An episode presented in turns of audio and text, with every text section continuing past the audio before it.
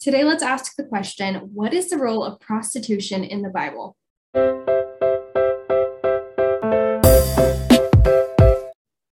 Today, I'm talking to my friend Andelina, and we are looking at prostitution in scripture, kind of the language that's used regarding it, Levitical law in the New Testament, and what that tells us about prostitution. We also talk about a lot of the different cultural elements to this that we don't understand in our modern context. Andelina is currently pursuing two different master's degrees and has a, a, really good, solid theological understanding of a lot of these topics. So I am super excited to get into this with her and take a look at this thing that a lot of people don't talk about. And the goal of this conversation is to say, this is weird. There's a lot of weird things in the Bible about this and different stories. Rahab, uh, Tamar, so many things that make us kind of scratch our heads and say, why is this here? And is this language that's being used, especially in the law of Moses? Is this cruelty? Is this demeaning? Um, what does that look like? How does that fit in to our understanding of the Old Testament, the New Testament, the whole Bible? And how can we still see the goodness of God and actually prove with these texts the goodness of God and his love and kindness and mercy and graciousness to his people. So I'm super excited for this conversation, and here we go. Hey, how's it going? It's great. How are you? I am hanging in there, doing pretty good this afternoon. Good. Why don't you introduce yourself to everybody? Sure. So I'm Andelina. Um, I currently reside in a really small town in southern Utah, um, and I work at an elementary school. Um, I'm currently crazy and doing two master's degrees at one time um, and just, you know, working hard and doing what I need to do. And then also serving at the church and just kind of being busy. And I mean, there's not really much else to say. I'm just busy. I'm a busy Super girl, busy. but I enjoy your, what I do. So, what are your degrees in? Um, so I'm doing one in it's a master's in Christian leadership, and then the other one is a master's in education so that I can get my license to be a teacher. So, awesome. So yeah. much work, so much, so many things. Yeah, it's a lot, but I love it. So which is why I am so thankful you you made time out of your crazy busy schedule to have a conversation because we're talking about everyone's favorite topic, prostitutes in the Bible, which whoa, there's a lot here. So the question that we're asking today is really what is the role of prostitution in the Bible? Because there's actually a lot of it. there's a lot yeah. of references, a lot of language about it. And so we're, we're asking a lot of questions within that. How does God treat prostitutes? What does he think of them? Is it condemned? Right. Is it accepted? All of that. So just to give us a base place to start, when we are talking about prostitutes, right now in our conversation, we're talking about people who solicit others for sex. So there's an exchange for sex and money. So mm-hmm. actually, over 80 times in scripture, we see words used about prostitution or that's referencing prostitutes um, soliciting for sex. And so it's important too when you go back, especially when it's more of a metaphorical term, go back and look at the original Hebrew text if you can. And if you have access to someone who understands biblical Hebrew, that, that is a really big help as well. But um, in our English context, of course, our modern context, we understand like someone pays someone and they perform mm-hmm. sexual acts. There's a monetary exchange. They're not married because they're paying, probably. I mean, that there's a lot of context there. Yeah. But, um, so sometimes in the Bible, these words are used in stories about actual prostitutes, which we're going to look at. Sometimes we're looking at the law, specifically a lot of law in Leviticus, and then also God, I should say the prophets, God speaking through the prophets. Mm-hmm. Um, it's used to describe Israel that's engaging in some kind of uh, idolatry or ungodly, unlawful behaviors with other nations and leaving God. So there's so much that we're going to jump into. There's, yeah, there's a lot. Yeah, a lot of pages of notes here, but uh, many times in the Old Testament, we see prostituted, that's it's used as a verb and it's used in a negative context. Again, go back, I use the CSB version a lot of the time, but go back and get into the original Hebrew text if you're able to, or even the Septuagint. But why is this term used so negatively? That's the first question we're going to look at today. So I think to understand why prostitute or prostituted would be used negatively would be to kind of get a biblical understanding of sex and marriage, because that's what prostitution is. There's sex and money involved. Mm-hmm. And so to give us kind of a framework, we're first looking at what's the biblical design for sex. I just had a podcast with Savannah, who's actually your cousin, Savannah Osric. Yes. she and I were talking about just kind of like the basic, basic, basics of the biblical model for marriage, which obviously sex is a big part of. So we we can look at a lot of different places, specifically like um, you can look at the first marriage, I guess, uh, Adam and Eve and kind of creation and all of that, but also Song of Solomon, sex and the covenant of marriage. Both partners are serving one another in love, they're enjoying one another. Ephesians 5 22 and 23. There's a lifelong commitment that has been made. Sex is for procreation and for pleasure. Um, it's the most physical symbol of love. You're joining your bodies, your hearts, your spirits. And so I think when we look at that in comparison to prostitution, when we understand what that means, it's someone paying for sex rather than entering lifelong commitment with someone. You are, instead of giving yourself to someone, you're purchasing something from them. And there's mm-hmm. just a lot of disregard for the other person. And instead of, you know, exchanging vows to help one another serve the Lord, like we see in 1 Corinthians 7, it's exchanging right. sex for money. And it kind of makes sex about consent. It's just about consent, not commitment, not genuine love, not care for one another. It's like, I'm just buying this thing from you. So it, I'm really degrading it and degrading you as a person. Mm-hmm. Um, there's this really interesting article. It's called, uh, it's an opinion article and it's called Consent is Not Enough. We Need a Sexual Ethic. And it's by a, a woman who's not a Christian and she's writing for the Washington Post. Her name's Christine Emba. She's not a believer, but it's really interesting to look at actually as a believer, looking at someone saying consent is not all that there is. Mm-hmm. So I think that that's a good starting point. What are your thoughts? That was a lot, but what are your your thoughts? Yeah. No, this is just a lot. I think this topic is so interesting for me because I'm not married. And so it's it's something even though I am single, I hold to a high, high value.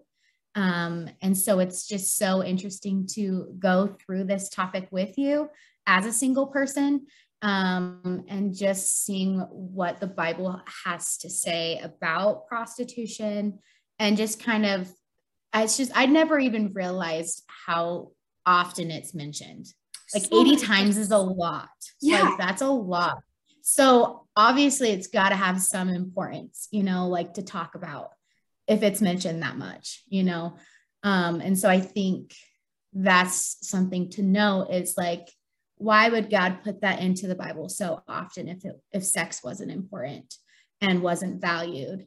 Um, and so, yeah, I think this is a great topic, an interesting one, and maybe not a comfortable one for some people, but definitely a important one to talk about. So I'm glad that we're talking about it. Yeah, I, I am too. And I'm glad that we have the dynamic of like single married and right. and kind of just looking there's like you said this there's so many components to this yeah. and it is interesting all the different ways like there's so many so you would have to just take some time and go through them but mm-hmm. so many instances where prostitute yourselves or prostituted yourselves is used and it's it's always negative but right.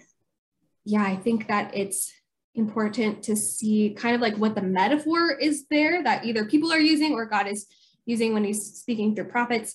Um, right. And also understanding which we'll we will get into a little bit more as well but understanding what context we're looking in. So the middle east thousands and thousands of years ago super far removed from our cultural understandings that we have. Mm-hmm. so this is a patriarchal society which i always like to clarify like we we view patriarchy very negatively we're mm-hmm. going to talk about more like kind of what patriarchy looked like in that setting and that was something savannah and i talked about in detail kind of how that played into marriage. But mm. it was also a culture where the outside cultures outside of Israel were extremely degrading of women, had very low views of women, wow. used women, were were allowed by the laws of their either their religious laws or the law of the land to mm. use women for sex to rape them or sexually abuse them. And so to understand that that is not God's intention for people and yeah. also seeing what it would have been like i think for like an ancient middle eastern prostitute because it wasn't it wasn't like america in 2022 where it's like sex right. workers have rights and you know they have uh, they're trying to legalize it in many states complicated complicated topic but the purpose that many people see as, as much as a lot of us disagree with it. The purpose that many people see is so that there's some kind of like union or protection for them. That was not happening anywhere in this mm-hmm. context. And I think you would have to look a lot at the, the cultural significance and a lot of like the cultural nuances of this, but yeah. it wasn't like a woman who was, you know, in this society where it was like, yeah, you are taking control of your sexual identity or whatever. This was like someone else is probably ending up with your money and you're probably being abused and nobody is is advocating for you. Right. So I think that we have that understanding when we see all the ways that it's used in the Bible, I think that that's a, another good, I don't know, um, good yeah. for us to have. That's such a good point. Like culturally, like it's important to understand this topic culturally as well. And, you know, cause it's, it's not the same as the culture that we are living in now. And it's just, it's important in anything that we read in the Bible. It's important to understand the culture of what is being said and why it was said and and things like that. So that's a really great point. Yeah, we are so we are so far removed. it's kind yeah. of impossible without doing some right. research. Okay, so let's look next at the first mention of prostitution. So it's Levitical law. So Leviticus 21. Mm-hmm. And the author of the book gives instructions to priests, and it starts out by saying, The Lord said to Moses, Speak to Aaron's sons, the priests, and tell them, and it can, continues to give them instructions of a lot of instructions. Mm-hmm. And some of them are about grooming, um, about food, hygiene, ways to keep a priest pure physically, and then also a priest like having an understanding of what that is. A priest was an authority. They would be entering into the temple where the spirit of the Lord was, or or people believe was represented. Um, that's I try not to get into so many other conversations, but I feel like it's so easy to get right so many things. We'll we'll come back to that someday. Yes. but the Ark of the Covenant was there, mm-hmm. and so uh, there's that's significant. And so there were a lot of instructions about how you had to interact with the temple. There's this really great book by David Lamb, and it's called. He has two God behaving badly, and also a book called Polygamists and Prostitutes, and he has a lot of really good analogies in his book and he gives an analogy about the Ark of the Covenant and why mishandling it, um, not caring for it, not following God's instructions for it, could result in death, which we do see in 2 Samuel 6. A man named Uzzah, Uzzah is killed. Um, he touches the ark because it's falling. And I'm gonna keep going really off track, but I feel like this is this is actually uh, yeah. so at first glance, you're like, why is God striking this guy dead? Because he's trying right. to catch the ark. That seems just cruel and unkind. But it's, uh, we see, if we look at the whole context of this, in First Samuel 7, the ark is taken from the people of Israel and um, it's brought into non Israelite possession. And then um, the Philistines had invented a system of transporting the ark on a cart, which was not what mm-hmm. God had instructed. It's not the proper way to carry it. And so uh, in this instance, it was also being carried on a cart, even though the Israelites had possession of it again. And it was supposed to be the celebration, but they weren't handling it in the way that they should. There's, mm-hmm. there's a lot there to look at, but he uses this good analogy that it's kind of like handling like uranium or something. Like it's like this nuclear thing almost. And it's like, right. If you don't take care of it properly, then it's going to have negative effects on you. Like this is a really yeah. powerful thing. And so if you're mishandling this or you're not following the protocol uh, or the different standards for how to interact with uranium or whatever it is, then there's just consequences to that because it's really powerful. So I think that that is a good, at least for me, that's good and helpful for me to understand this situation, but also a lot of these weird, there's some weird Levitical law that just doesn't make sense to us at all. Right. Pro- I wonder honestly if it made any sense to them sometimes, but we're receiving it. But um, I think that's good because we have to see there's a lot of physical things, there's a lot of spiritual things that they had to follow the instructions of God for, because if they didn't, then the consequence could be losing their life. And not because God was cruel or unkind, but because there just are consequences to dealing with with God and that much power. And he's he's giving yeah. us ways to interact with him. Um, and specifically these priests. And if if you don't follow them, you understand the consequences. That was the purpose of, of this right. law. Yeah. Did you yeah, I love I love the analogy. I I think it helps me too. Just kind of see like if you're you don't take care of it the way that you're supposed to take care of it, like there's going to be consequences. And um I I really like that analogy. It helps kind of piece things more together, I guess. Um and I think, yeah, way to go. I like that analogy. David Lamb, everybody. Thank you, David Lamb, for that. um, it's also, I think we're going, going to talk, especially in this specific instance in Levitical law, a lot about purity. And I think it's good for us to detach ourselves from like purity culture stuff because we're thinking like, right purity means don't have sex. And that's really not the case in most of the Bible. Of course, like sexual purity is a part of that, but it's this holistic purity of your mind and your body and your heart, and what comes out of your heart produces your actions and that exactly. Um, yeah. all those things. And so being pure in every way was really important for a priest as someone who's acting in the place where God's presence yeah. was represented or resided, whatever your thoughts are on that. So we're going to look at the actual text here. Leviticus 21, 7 through 8 says, You are not to marry a woman defiled by prostitution. They are not to marry one divorced by her husband, for the priest is holy to his God. You are to consider him holy since he represent oh, since he presents the food of your God. He will be holy to you because I, the Lord, who sets you apart, am holy.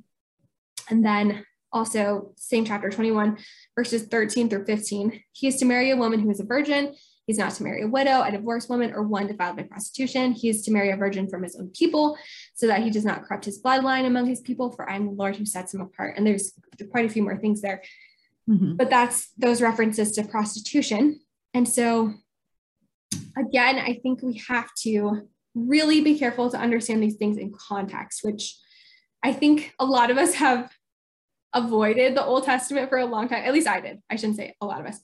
Um, but just knowing my friends and the conversations that I've had, I think we've avoided these things because it's like, I don't get this. And I mm, don't yeah. be uncomfortable because it seems like the things that are being said, they're definitely not PC today. But even then, it's like, why, why would God say these things? Who, you know, why, why does this matter? And I think we have to look at especially the Torah, the context of the Torah and the whole Old Testament and this whole our overarching story of scripture. Mm-hmm. And um, again, I think it's kind of like looking at this concept of sex and marriage, especially in the Old Testament. Mm-hmm. Um, Deuteronomy gives a lot of detailed outlines to help Israel understand sex, and that's designed for marriage only. And, mm-hmm. and marriage really was not the marriage that we understand today. Right. so yeah. different.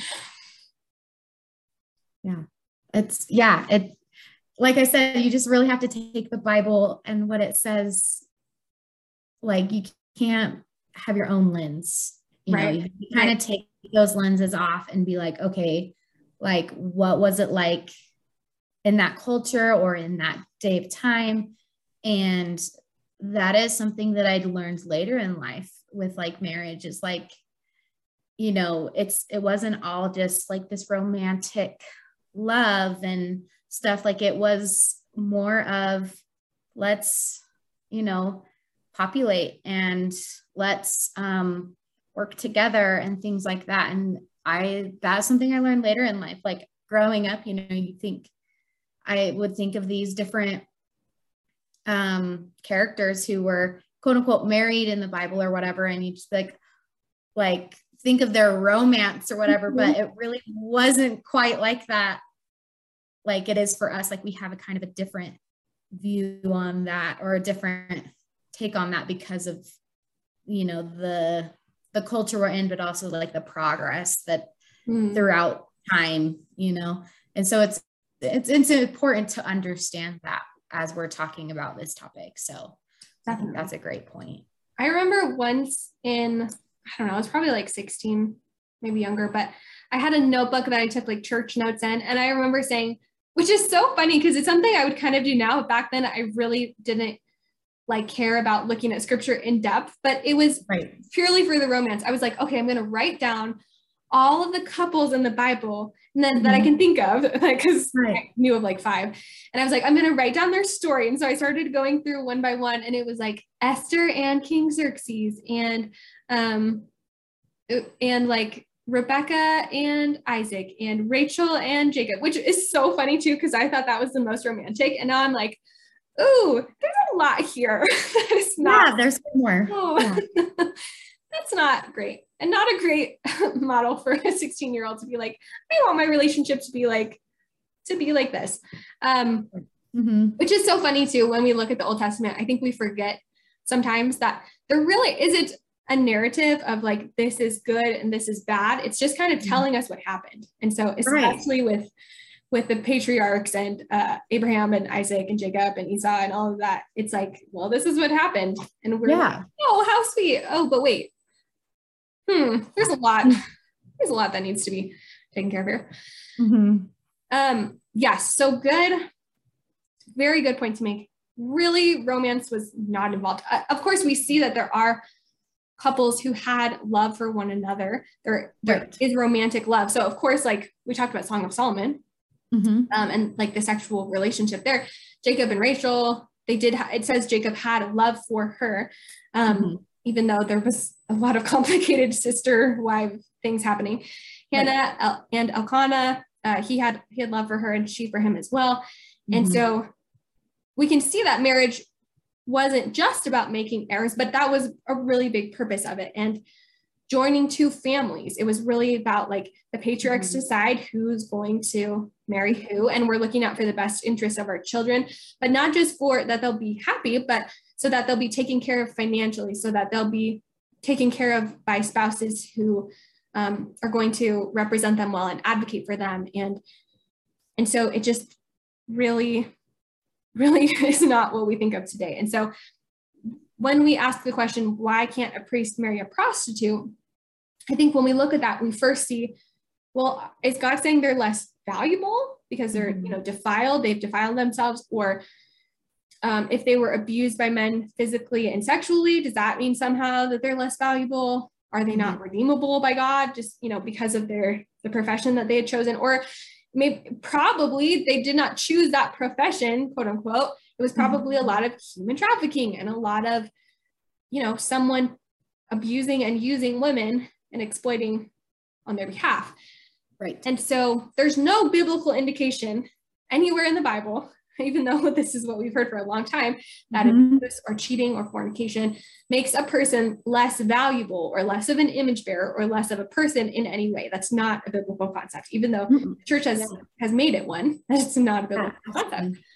And every person is created imago Dei in the image of God, and we have inherent value that does not change. Your your the amount of I'm trying to think of the right way to phrase this the amount of image that you bear, I guess, of God, that doesn't change. That's probably not the right way to say that, but um, your value is inherent. And so there are different laws and instructions in the Torah that have different consequences for disobeying, for becoming unclean or impure. So, like a lot of touching blood, a lot of touching the dead, eating unclean food. Mm-hmm. And they came with a range of different consequences. And sometimes the consequences um, it wasn't really a consequence, but it was more of like a purity ritual had to happen. Mm-hmm. And, you know, there was cleansing and quarantine for disease, for bleeding, for having your period. But it wasn't about like the value of a person being decreased or being yeah. becoming less. Mm-hmm. And so again, I think we got to look at the this concept of prostitution. It broke the covenant of marriage. It was a union of two people and God, um, a covenant and designed for family, designed for respect, for love. And um, those are the only places in scripture that God says intercourse and sexual activity are permitted is in marriage. And mm-hmm. so there's there's also spiritual indications for that, which we'll talk about next, but we have to understand that prostitution broke that covenant of marriage. And also there's just consequences that happen when you engage in things like touching blood or a dead body or engaging in prostitution mm-hmm. that just like there's just practical physical consequences to those things right. so for a priest who's encountering the place of god's presence or or the representation of that presence where it resides as the dedicated worker if he marries a prostitute that came with spiritual emotional, physical consequences, and there were Mhm. life saving health benefits to following God's law in this ancient society with a very limited understanding of health, Mhm. really limited understanding of medicine and disease, and there really weren't medications and treatments. So if a prostitute had something like an STD or an STI or an infection, there wouldn't be a cure or treatment for that. Again, so far from our context. So that would have implications for a priest. And like, I, I'm trying to stay on topic here. There's so many things that you could look into, just like the requirements for a priest and the practical side of these laws. But I, I think that that's a good base place to start when we talking about like why would why would God say this about prostitutes? Right. Yeah. Yeah. I think it's so important to know that, to understand that they weren't valued less by God. Um, God still valued them. Um, but yeah, there are the consequences, just like just like you mentioned the other the other things, you know, but they weren't valued less. And I think that's important to understand and have at the forefront of our mind is to know like they aren't devalued, like they are still valued individual and God still values them because they are created by God. So I think that is important to understand and to have, like I said, just the forefront of our mind as we go throughout this topic, like they're not valued less. They're they're important. So good points. Absolutely. And I think we don't think about that of the, you know, different polygamists in the Bible, which is a whole nother whole nother podcast. But um, Right. we don't really think about that when we see like, oh well, Abraham had sex with Hagar, who was probably a victim of sex trafficking that he he probably got her from when they passed through Egypt and Sarah sent him sent him with all these gifts and she's probably a product of that because she's an Egyptian slave. And we don't really think of like, oh, is Abraham's value decreased because he Yeah. you know cheated on his wife and and of course there's like the whole context of polygamy and, and ancient polygamy and all of that but we don't think of other people in scripture less especially of men Mhm. so i think we have to remember that about all these situations that while your value doesn't change and while you still represent the image of god and he you know his love for you does not change and the, all of those things um, there are just practical consequences to to sleeping with your yeah. so sleeping with the victim of sex trafficking or even if she was a willing participant of you know there's you're sleeping with someone who's not your wife there's consequences to that and we see that still today this, this whole you Mhm. know um, with ishmael and islam and like all of these things there, there are consequences to that Mhm. and so being a prostitute would have consequences um, i think Right. also we should look at the spiritual consequences of that and so 1 Corinthians 6, 15 through 20 says, Don't you know that your bodies are a part of Christ's body? So should I take a part of Christ's body and make it part of a prostitute? Absolutely not. Don't you know that anyone joined to a prostitute is one body with her? For scripture says the two will become one flesh, but anyone joined to the Lord is one spirit with him. Flee sexual immorality.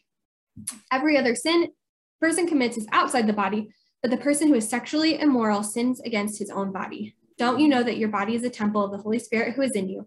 whom you have from God. You are not your own, for you were bought at a price, so glorify God with your body. So, another reference to a prostitute, um, but also we see that there's spiritual implications as well. And so, this was many, you know, thousands of years after this Levitical Mhm. law is being presented, but um, but we know that Scripture is is true and it holds up, and so this would have been applicable to them as well, and especially someone who's working in this holy place that would have been significant. Mhm. Again, see this idea. Sex is more than just a physical or emotional act between consenting adults. It's also spiritual. There's so much more to it. And it's, you know, that like I said, like the the physical, spiritual, emotional representation of like becoming one with another person. And so I think that's also important to see because not it's not just degrading the other person and God's design for sex, but this this tells us yourself. And Mhm. also if you if you are a person who has received salvation, the free gift of salvation, and the Holy Spirit lives inside of you, then you're offending this Holy Spirit that lives inside of you, God, Yeah. God's Spirit inside of you. If you're technically like this temple for the Holy Spirit. Right. And also like this uh, element of like sex is emotionally binding to people. And uh, another thing that we see through Song of Solomon, um, their feelings, their emotions, their desires were connected because of their sexual encounters with each other. Right. Yeah. All right, so um, I'm going to, I'm trying so hard not to go off on 1,100 bajillion rabbit trails, but um, yeah, I think, I think the best thing that we can do is jump to Deuteronomy 23, 17. So this verse specifically says, we're just kind of going to go through different specific verses on prostitution that are in the law. So it says, mm-hmm. don't practice cult prostitution. So we actually see a lot of this in the New Testament.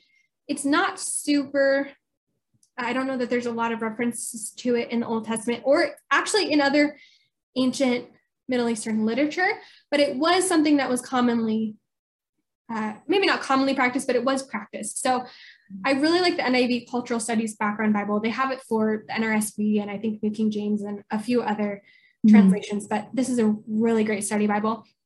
So I'm quoting them here. If religious prostitution did function in Israel, this legislation would have cut off a significant source of income for the temple in Israel. The activity was possibly approved in some ancient Near Eastern cultic activities in Mesopotamia. Some scholars conclude that the Old Testament evidence and ancient Near Eastern evidence does not establish the long held assumption of religious prostitution. Religious prostitution indicates an activity fostered officially by the religious and state authorities in the sanctuary or its vicinity in order to support the sanctuary itself and to carry out effective religious rituals and ceremonies. Prostitution was generally, uh, prostitution in general was legally and socially tolerated in the ancient Near East, although it was ridic ridiculed. So in mm-hmm. a religious setting, um, it seems like this probably wasn't happening in Israel, maybe it was, but specifically in other ancient societies, it would be like you could have sex with this prostitute and then your payment would go towards this religious institution. So basically you would be funding the your, you know, your temple, whatever it was. Um, or and, and the temples in other cultures represented also where you know their their deities quote unquote lived uh, or resided but it was also like so unlike the God of Israel because they were confined there.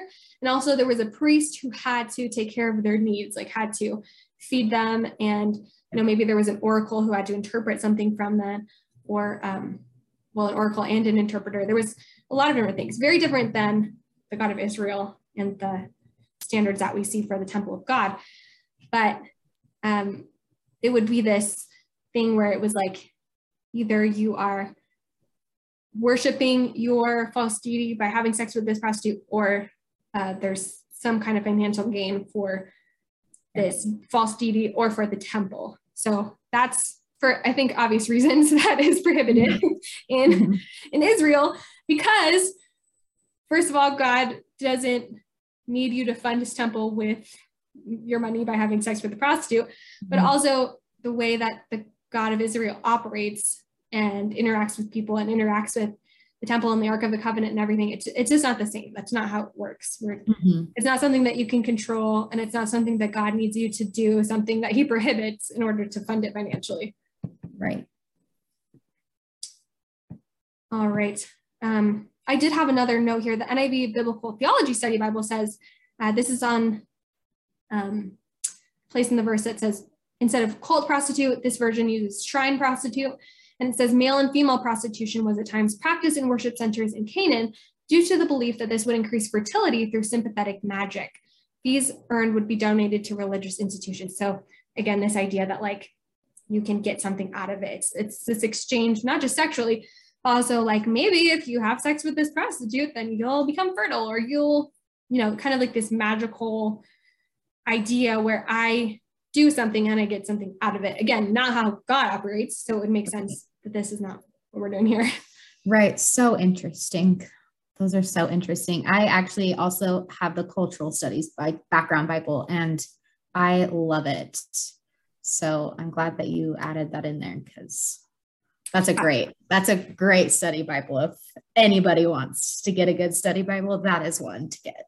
That's a really good tool, especially when you're looking at Old Testament law and you're like, what yeah. the heck is going on? Yeah, what is being said here? I don't understand. Yeah, because so, you really have great. to a cultural a cultural background. You have to get right. you, you have, have, to, get that. Yeah. Yeah, the backdrop. Awesome. So I'll just go through these next two really fast. Deuteronomy 23, 18 says, don't bring prostitutes' wages into the house of the Lord. Kind of similar. Um, and then Leviticus 19, 29, don't force your daughter into prostitution. So again, we see like if you are a patriarch, if you're leading this family, if which which the father would presumably be the patriarch, um, the oldest living male, but you are your responsibility is to take care of especially the women in your life in this ancient world where when women are not valued or considered equal by other societies and they need advocates and they need male advocates in this situation. And so you are responsible for making sure that your daughter is advocated for and being taken care of and obviously making your daughter sex trafficking your daughter would put would be disobeying god in a lot of ways but also not fulfilling your role as a patriarch in that setting. Yeah. Okay so we're going to quickly look at two prostitutes in the bible. I don't have a ton of notes so i really want your thoughts and just kind of like your just what, what you think about these things. So first is rahab. So I feel like why don't you give a background to Rahab because I feel like you would do it better than than I would. I'll try. um, so, uh, um, so Rahab. What I love about Rahab is Rahab is actually included in the genealogy of Jesus, which I find to be so cool because, like we were talking earlier, like they are, are valued by God and like I just think that it's so cool. One, that a woman is in the genealogy, but two, a prostitute. And I just think, even though she was a prostitute, um, and she was a prostitute so she could save two Israelites, you know. Um, but even though she was a prostitute, she um, was included in this genealogy. And I think that she had some importance to that. And I think that God sees more of us than what we see. Mm. That makes sense. He yeah. he sees Rahab as as his daughter, as someone who is um, of value, and so she gets put into the genealogy. And I just every time I think about that, every time I read through the genealogy, in the New Testament, I just am always like, every time I read her name, I'm just like, I think it's just so crazy that she is included. But I, at the same time, I'm like, it doesn't shock me because that's how God is. And so, mm. um, with Rahab, like, yeah, she just amazes me. So I, she's, she's one that I just, yeah, I don't know if I'm doing her justice. I just feel like, feel like there's so much about her, but, um, yeah, she's valued. So, and I think that even though she was a prostitute, like God still sees her as Rahab, not Rahab the prostitute. Mm. He sees her as Rahab. And, you know, I think that that is important to notice. So, yeah, hopefully I explained Rahab good enough. yeah. Yeah. And I think the story of the redemption of yeah of God in her life and like just that that we we feel so far removed.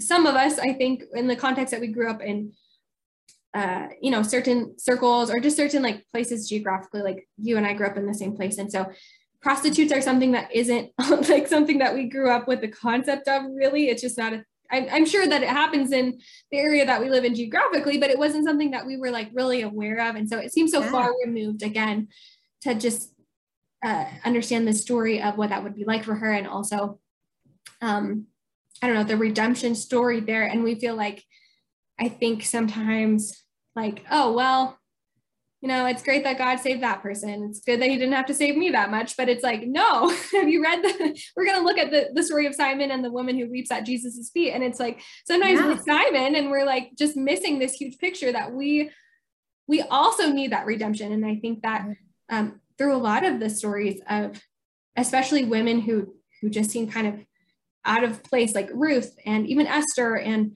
um, a lot of the women in the New Testament, Mary Magdalene, and the women who were possessed by demons, and yeah.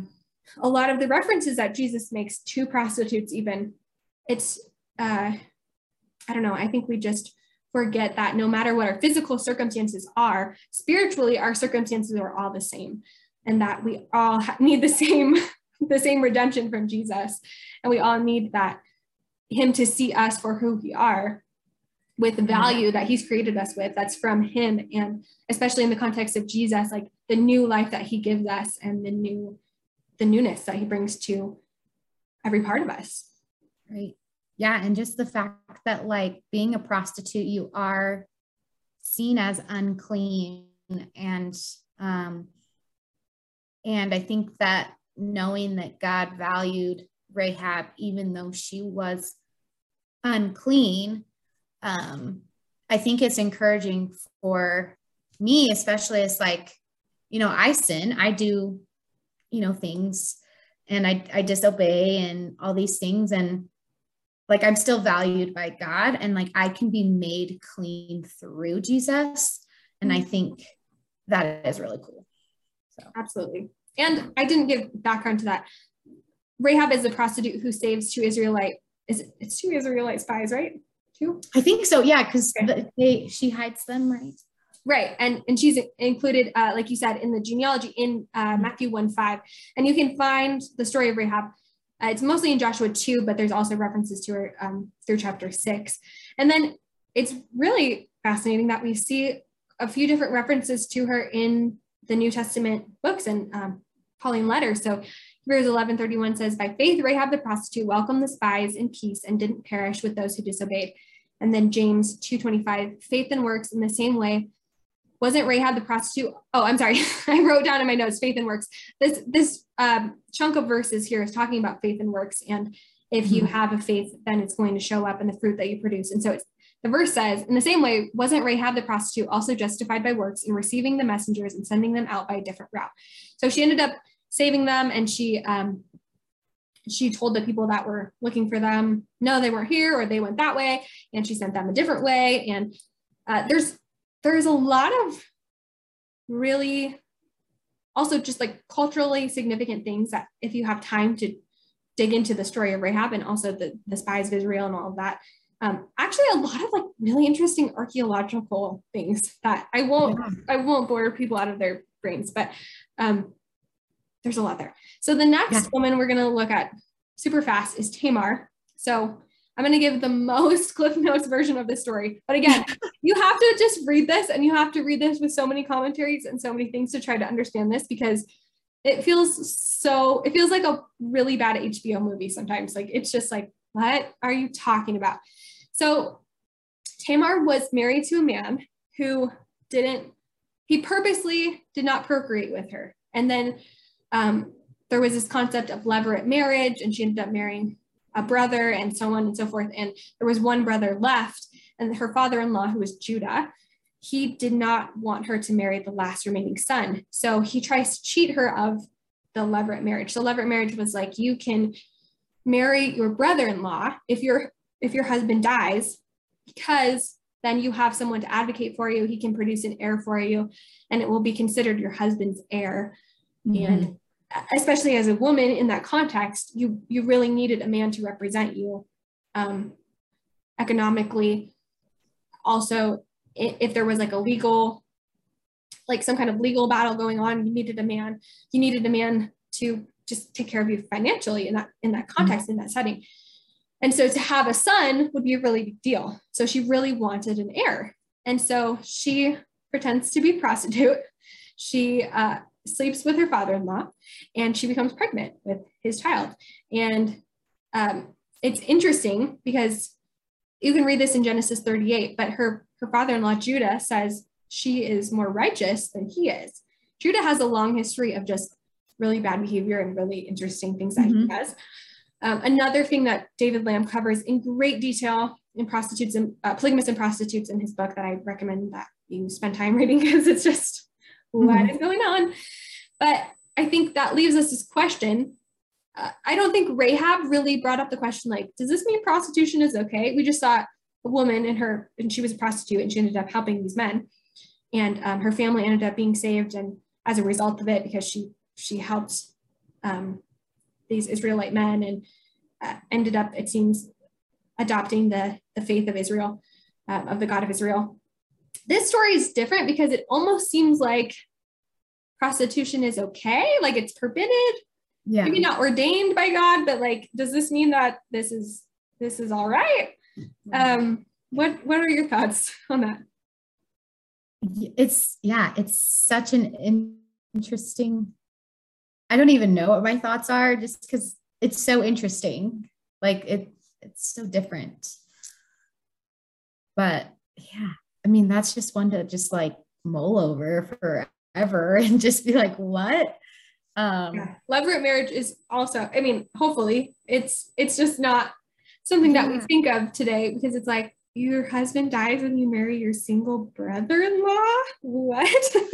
Yeah. Why? Why? Why would you do that? Yeah. It's so interesting. I yeah.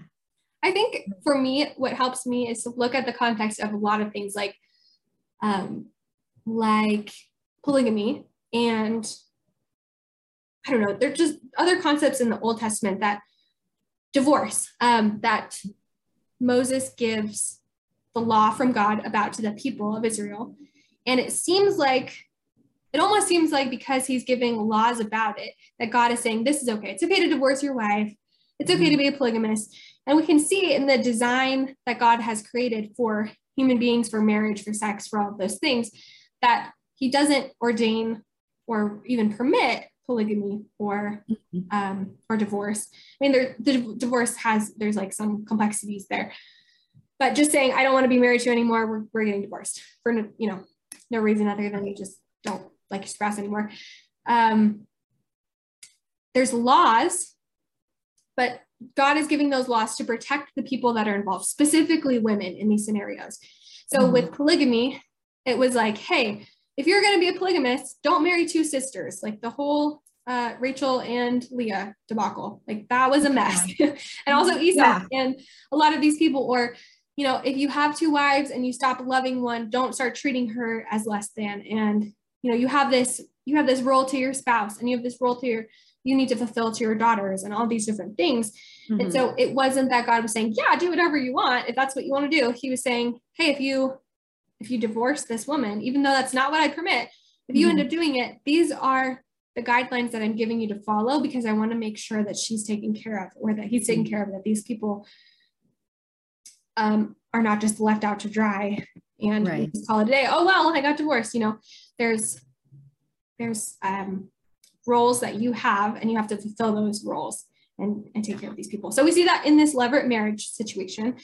But also, I think remembering, like we kind of talked about earlier, if you're reading a story that just seems weird and like, why is this in the, the Bible, specifically in the Old Testament, it's not giving a, this story doesn't say like, and this was good and this was bad. It's just telling us what happened. So right. it's not saying green light, you know, like pretend to be a prostitute and sleep with your father in law.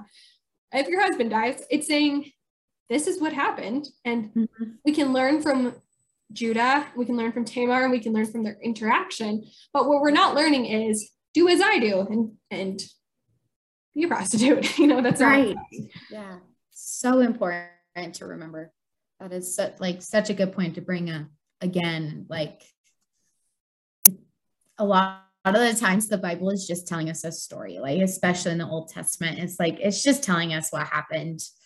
Um, and sometimes it, there's not necessarily, I think sometimes we think like, oh, I've got to like take this and like uh, apply it to my life somehow. But yeah, a lot of times, especially in the Old Testament, it's just telling us what happened and and giving us the story, and so that we can, you know, see how God worked throughout history and throughout the Bible. But it's not necessarily like a, like a blueprint of like how we need how this is how we're supposed to do it blah blah blah blah blah it's like I mean, some of it is like, yes, we go through and like, yeah, this is like God's telling us this is how we should live our life. You know, these are like the commandments and all of that.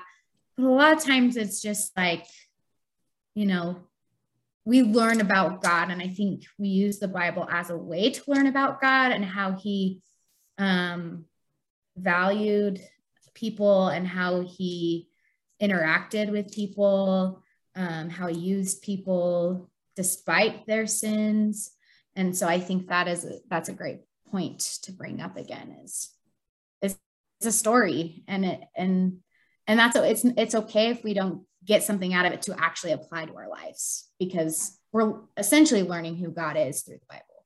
So and that's important too, I think, because we want to be like, okay, here's this person, and I want to be like this person because they were mm-hmm. righteous mm-hmm. or they were this or they were that. And we we just turn it into ourselves so much. Like we, mm-hmm. you know, there's this whole idea that that as in this modern American culture that we have that we want to be the main character. We want, you know, we want to mm-hmm. find ourselves in the story. But also I think even sometimes in looking for application, we forget that we're learning about God first and mm-hmm. foremost. And he is drawing us to him. And we really need to focus on him in these stories. I mean, right. I am, I just love like picking these things apart just to see what they mean and see what the significance are, because I think right. if you understand a lot of the historical culture, it just makes the story more vivid and also just like gives it more meaning. But right. but also it's it's not the story really isn't the story of the Bible isn't about people, it's about God. And it's about exactly God bringing, you know, heaven and earth back together and the redemption that we have through Jesus and all of that. So I think that's important as well. I have a friend, um, he, he used to be my boss and his name, he's a pastor named Christian Mungai. And he has this saying that he always says from his father, and it's that people are the wealth. And so the idea of that concept is like, you can't, you can't really gain permanent wealth from finances or from treasure. It's it's from people. People are the treasure, people are the wealth. And so you can learn things that people can never take away from you from these people. Mm-hmm. And it's the way that I've always kind of thought of that and really held on to that because I think it's such a valuable thing to learn. And we see that in scripture is that there are people that you're going to interact with every day. Sometimes you'll meet them once, sometimes you'll meet them a hundred times over. And they might be the worst person on earth. Like they might be a wonderful person who has great virtue and piety and you're you you can just learn from them by acting like them by being godly by being christ-like but there's some people who are just terrible people and what you can learn from them is i really shouldn't be a terrible person or mm-hmm. You know i shouldn't treat others this way i can see the consequences of their actions or mm-hmm. you know it's not a great idea to pretend to be a prostitute or you know right. in judah's case it's not it's not good to deprive others of the things that you're obligated to provide for them, especially if you're a leader, which which yeah. he was.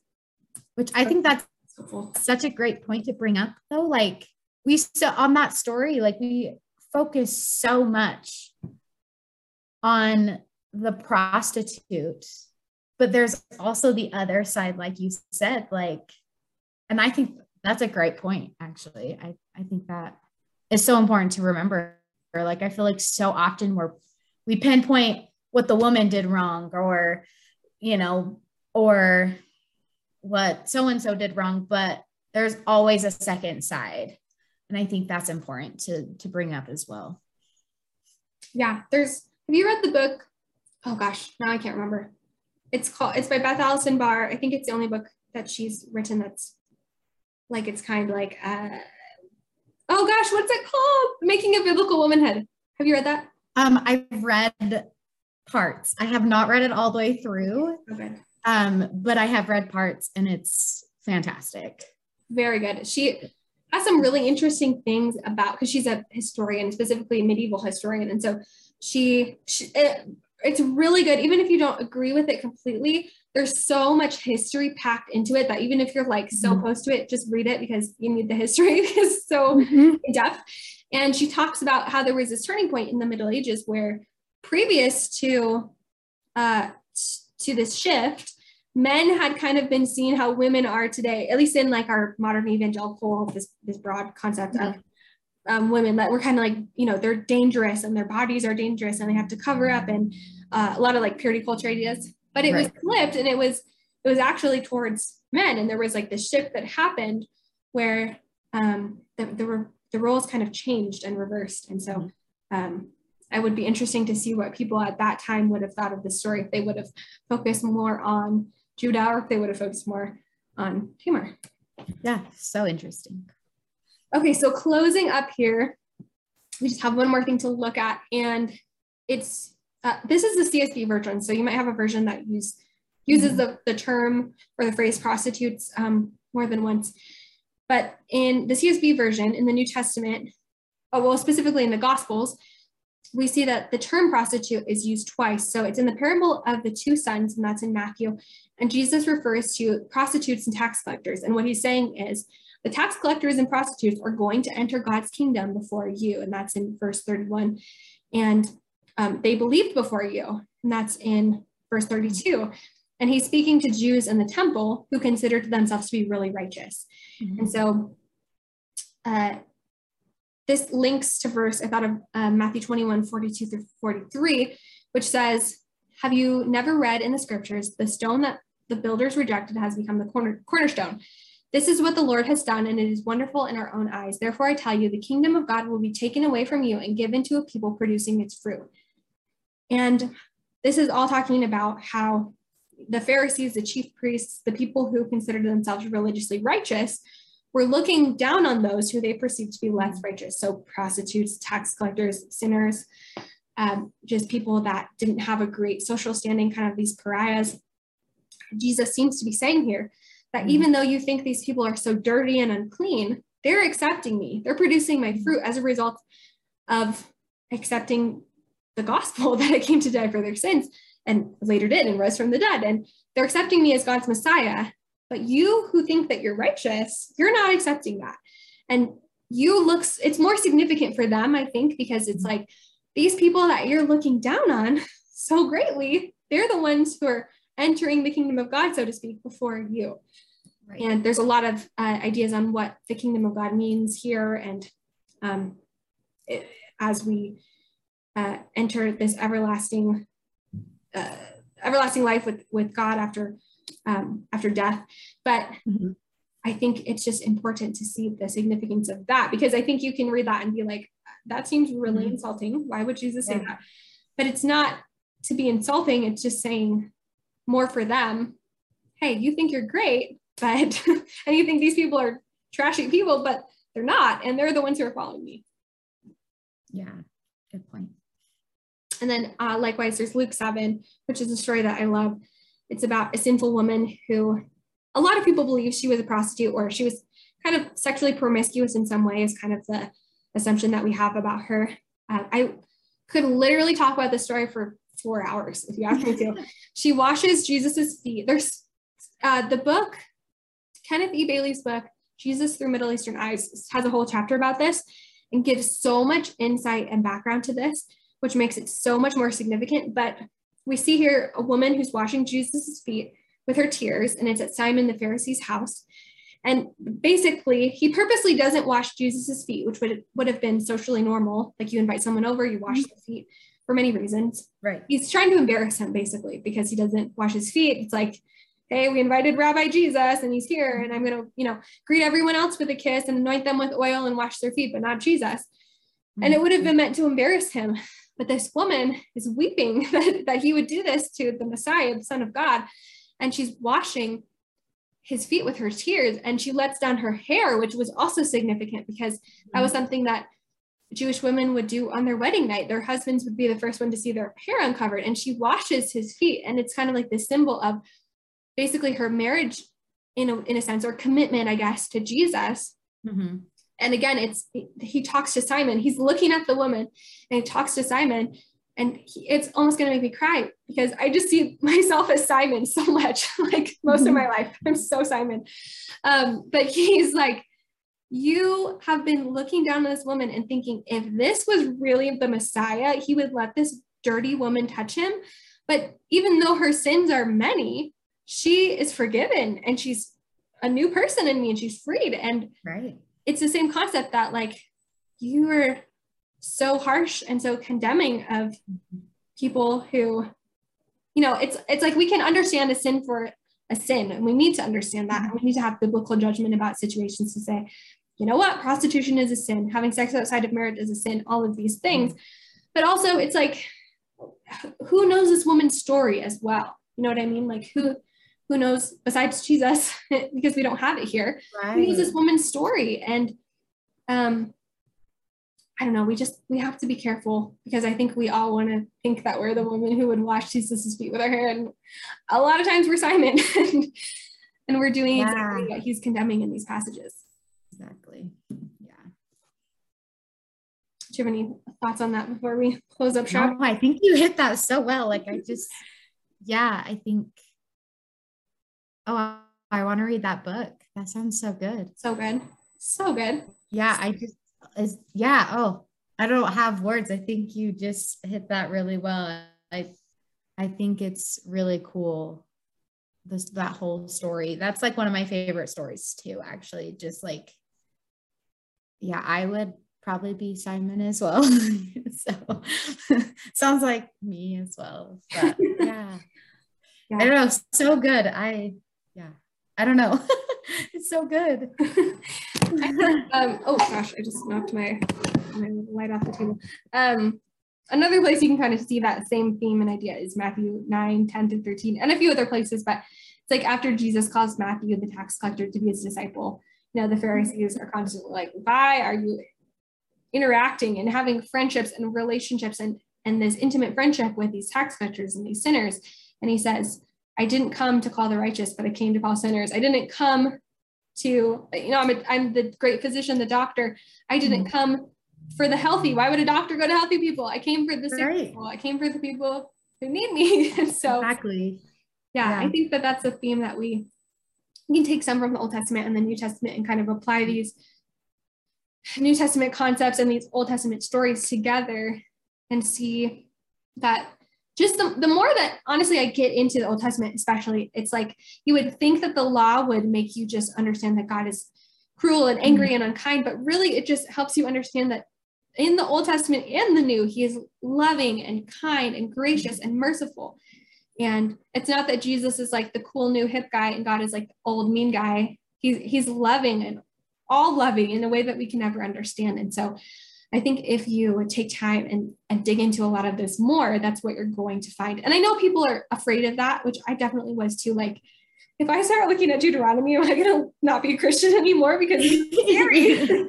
but it really has done the opposite. And it's really just, um, really just opens your eyes. So I really recommend that if you're curious about these ideas or just, you know, kind of one of those weird topics we, we dwelt on for a moment, take time and look into it. Look at commentaries, look at mm-hmm. vastly different commentaries um, that have different opinions and get a broad perspective of this. And just go in trusting. Uh, God doesn't need you to trust him to reveal himself to you. But I think for me, it helps me to go in trusting, like, I know that God is good. I know that he's gracious and I don't mm-hmm. have to like try to search and find it and manipulate it to make it fit, but that's what I'm going to find. And even when I'm doubtful of that or I'm afraid that that's not true, he's going to show me and reveal to me that that is true. And I just have to right. in his word and, and trust it as my authority. Right. Yeah, that's that's a good point. I that's Deuteronomy is just scary. a lot of the Old Testament is scary. And I think going through the master's degree that I'm going through right now, like um, I've been taught different tools that I wasn't taught growing up of how to study scripture in such a way that you were just describing, like really just digging deep and trusting that the Lord's going to guide me through the scripture and show me what I need to be shown or whatever. But also, like growing up, like for me personally, and probably for you, because we did kind of grow up um, in the same area, same culture, we were never really taught to look from different perspectives and different um, like ideas. And so I think that's important, like you said, to um, take different commentaries or different study Bibles that one is maybe from just a different translation. Um, I know that I have like I have several Bibles from different translations, and I find it so helpful to like read them in different translations. Mm-hmm. But I also think it's important to read commentaries from different sides as well, because I think, you know, God is going to guide us in our study. And I think we shouldn't be scared to see different perspectives because I think it only strengthens our relationship because we are trusting that God's going to kind of give us our own our own thoughts and i think it's important to have our own thoughts because you know that grows us as a person but then it, it, again it grows our relationship with god because he's leading us through that, that study. So i think that's a great point is is um, looking at those different perspectives because it's important. And don't be scared to look at different perspectives. It's okay. i encourage it you know and that's what i do all the time. And i think that's what i love about my master's program is like there are people from so many different denominations and and I get all these different like viewpoints and perspectives and I've learned a lot from it and I've kind of um, formed my own opinion and my own thoughts on certain passages and I think I have grown tremendously in, in my walk with the Lord because of it. So, so good. So good. Yeah. Thank you so much for going through this with me. Sorry I talked 1 million hours during this while we were oh, going Oh, I loved it. I I like to get your perspective because I think you have as you're getting your biblical education, like I said, just like, you know, I think we I don't need to look in a mirror and and hear myself talk about the same thing or find people that are saying the same thing as me and so to get a different perspective and also even if we agree on a lot of things having a different you know just like life stage and life perspective helps right. us as a community understand the bible so right. i am so thankful that we got to talk today and i i'm just it's a it's a weird topic but i think it was really yeah. insightful for me to hear hear your thoughts yeah, well thank you for having me it was it was enjoyable. Weird topic, but enjoyable. Loved it. So good. All right. Thank you so much, Andelina. Thank you.